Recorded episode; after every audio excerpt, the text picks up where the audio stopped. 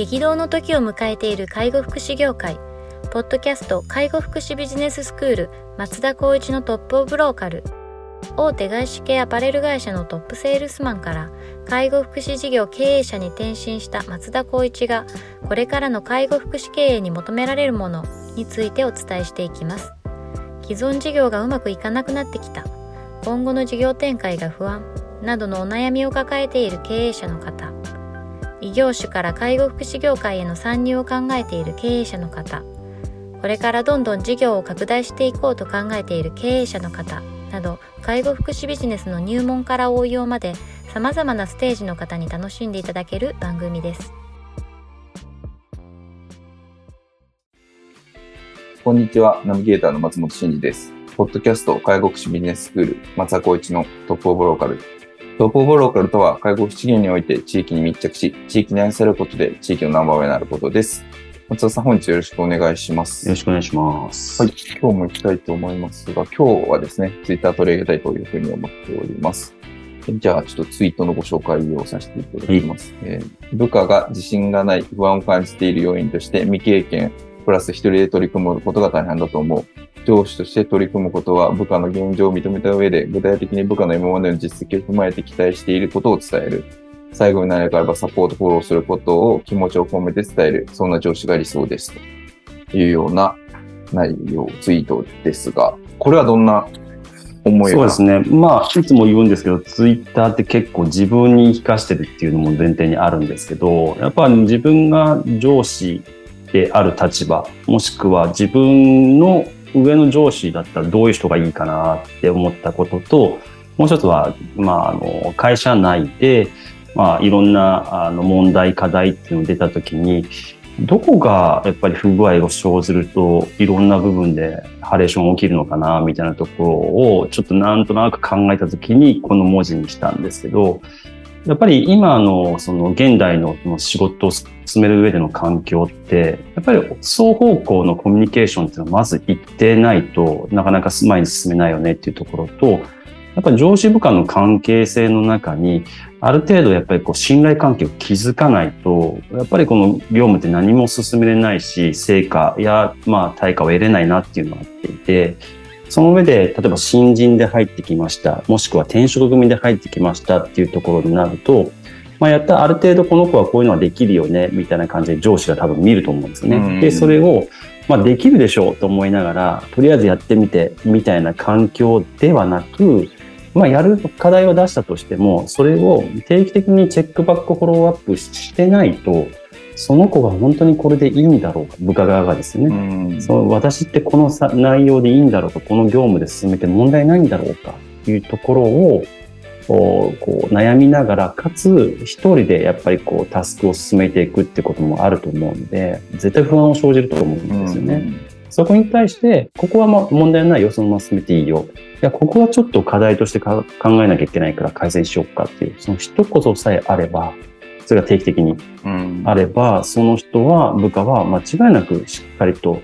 成長っていう階段を歩むことができるし、うん、上司もやっぱりその部下との関係性を信頼行使ができるっていうような、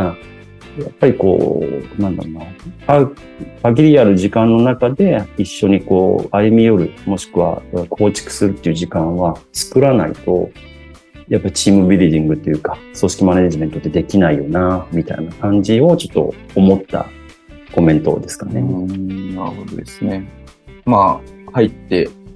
入職された後にもしっかりとこう、フォローアップしていくことが重要っていうことですよね。なんか定期的にやられてることとかあるんですか？こう入ったばっかりの子たちとか。そうですね。入職したら6ヶ月間の間に3回は必ず面談しようね、みたいなところもあって、うん、まあ、あとは、あの、今も取り組んでますけど、ワンオンワンは定期的にあるんですけど、それとは別で、まあ、1ヶ月入ったら、とりあえず、今の現状どう？っていうところと、で、上司から見たもしくは部下から見た課題って何だっけっていう、そこの共通課題を出していって、そのまあ次の3ヶ月後の面談ぐらいには、この課題をどういうふうに取り組もうかって話をしながら、135っていう形で、まあ、大体こう、実装できるよう自分でこう仕事を回せるような環境を確認するっていう時間も取ってますね。だいたい半年ぐらいが、その独り立ちというか、イメージですか？半年。後ぐらいには。まあ半年、大体まあ3ヶ月である程度しっかりとか形を取ってほしいっていうようなあースケジュールにはなってますけど、一方でさっきの話、その再現性あるような転職組の子たちとか、うん。まあ前まで経験があったけど、から、これはできるよねから始まったら、あれ？意外とできないよねってなると、なかなか最初の雇用の条件とは、まあ、ミスマッチしちゃうってなると、やっぱその5ヶ月ぐらいのところでちょっと方向性を考えようかっていうところは、まあ一部あったりはしますね。うん。その、今までのこう職歴とか経験とかから見立ててたあのものと実際のパフォーマンスがずれた時ってことですね。そうですね。まあこれはもうお互いにやっぱりミスマッチのところが何なのかっていうのをちゃんとこう深掘っていかないと次に生かされないとは思うんですけど、うんただただ上司側は、いや、できると思って採用したのに、部下側は、いや、そこまで私できると思ってますみたいな。こういったところで結構乖離しちゃうことって往々にしてあるんですけどありますね。だからこそやっぱり1ヶ月目、3ヶ月目っていうところ、あとまあ、弊社の場合はもう、あとワンワンっていうところを、ちゃんと課題解決できるような、まあ、コミュニケーションを定期的に取るうんと。いうような、まあ、このツイートに関しては上司側のおスタンスっていうところをちょっとコメントしてるところですね。なるほどですね。この部下が自信がない経験、不安を感じている要因として未経験プラス一人っていうの、この一人っていうのは未経験と誰かということですか？あ、ごめんなさい。えっと、プラス一人っていうのは未経験であって、かつって感じですかね。及びみたいなところです、アンドってことですね。アンドですね。ああ、なるほど、なるほど、なるほど。とにかく未経験で、え例えば私たちのジャンルで言ったら、あと、今まで介護の畑でやってたのに、障害の分野で行ってください。ああ、はいはい。まあ、要するに、私は障害をやりたいからっていうふうに来ましたと。じゃあ、介護経験あるけど、障害経験ない。でも、まあ、とりあえず未経験だけで頑張っていこう。で、かつ、まあ、これが仮に訪問介護とします。うん。そうすると一人なんですよね。なるほど、なるほど。なった時に、あれ？これちょっとこういう介護と違うなって思い悩みながらやっていく。あでもやってきながらも性格によっては思い悩んでしまう。あはいはい。でそれをちょっとこう、上司には相談できないっていう環境になっちゃう。ああ。でもそこを上司側が気にしてコミュニケーションを取りながら、チェックバックフォローアップしてあげたら、その人の経験が、まあマイナスの部分がプラスに変わって、経験値を積んで、で、まあ成長していくっていう過程を踏んでいかなきゃいけないからこそ、っなるほどですね。ていうような意味合いですね。まあ確かに訪問介護とか訪問看護とかは、もう訪問に出てしまったら一人で全部対応しないといけないわけですからそうなんですよ。ね。訪問看護なんか特にだと思いますね。今まで病院だったら先生がいて、チームがいてって話ですけど、ね先生もいずに、で、未経験で訪問看護やりたくて来たけど、とりあえずやってみてみたいな、ちょっとまあ、ジャンルっちゃジャンルじゃないですか。はいはいはい。うんそこをとりあえずじゃなくてみたいな。いや、なんでそれ、大体サービスやるんだからちゃんと自分全にあの確認しなさいよ、みたいなスタンスはなく、はこういう風でこうなるから、こういう風にやってってね。で、何かあって言ってね。い。うん。で、定期的にどうだった？あれは、こういうふうにちょっと困っちゃったんですけど、どうしたらいいのかなと思って、あ、じゃあ次はこういうふうにやってみたらどうかな。っていう感じのコミュニケーションが一定あれば、そんなにせっかくこう貴重な人材を採用したのに関わらず、なるほど。ちょっとあるなと思っちゃいああ、ますね。なるほど。だか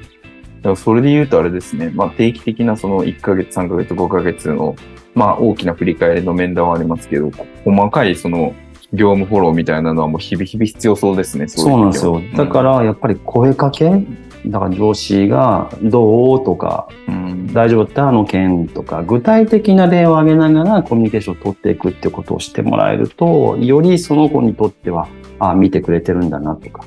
あ、ね。ちょっと話をしてもいいのかなとかっていう環境を作るっていうことがね大事なんですけど、やっぱり往々にしてこう、暴殺されちゃう管理者さんって多いと思うんですそよね。うですね。だからこそ、まあ、こう物理的に強制的に時間を取って話をするっていうところが、私たちは取り組んでワンオンワンかなというふうには思ってますね。なんか僕とかだとこう、もうやっぱ見れないっていう前提なので、なかなか。なので、いつも毎日こう、就業の時に簡単な5問ぐらいかな ?3 問ぐらいのアンケート書いてもらってて。Google フォームで、なんか、うんまあちゃんと相談したいことができたとか、うん今日は業務に追われたとか、たくさんの仕事をしたとか、うんまあそういうちょっとか簡易なこうアンケートやりながら、いつもと違う動きが出たら、こう、確認するみたいな、うんなんかそういうのやってたりしますね。いやそれも多分今聞いてるリスナーの人たち、結構僕それ前から聞いてたんですけど、目から鱗なんですよね。ああ、コミュニケーションっていうその喋るっていう時間すら取れないっていう人もいると思うんですよね。そうですね。でもメール感覚で見てって、そこに対して口頭、面と向かってで言えないけど、文面だったら言えるあありますね。結構今の時代多いと思うんですよ。はい。だからそういったフォーム使って、まあ有効なツール使いながら、で定期的にコミュニケーション。これも絶対にありだと思うんですよそうですね。僕どっちかというとそっちの方が好きなタイプなんですけど、そうですね。なるほどね。そういうのでも、まあ要するにこう、目的は定期的にコミュニケーションを取るっていう。ここに関しては、やっぱりやっていく形が、上司側の人たちうん。は必要なんじゃないかなと思いますね。そうですね。だからその項目の中に、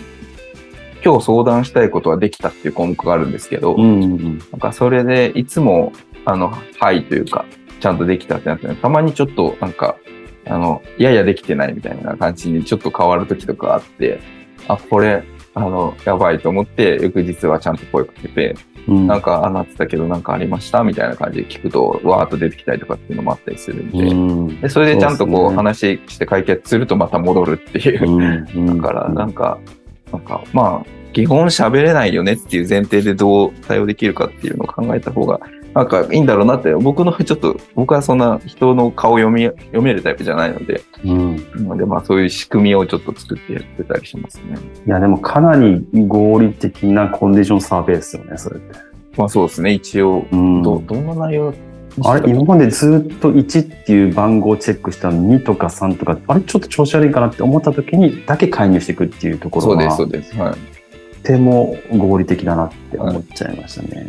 で、多分、ちゃんと見てないとダメなんですけど、そうですね、読み解けないとねっていうのも。そうですね。なんか、いつもと違うのつけたのに何も声かけされないともうちゃんとつけなくなっちゃうので、ん。なんか、そうですね。まあ、それで、そういうちょっとありますけど、まあ、あの、部下が多い方とかおすすめ。うんざっと見るだけなので。そうですね、ここになったらちょっとコミュニケーション取ろうみたいなね。はいはいはい。それはいいかもしれないですね。結構聞いてる方々、あ、それいいかもって思ってくれてるんじゃないかな。あなんか、もしよかったら、またお教えしますので。はい。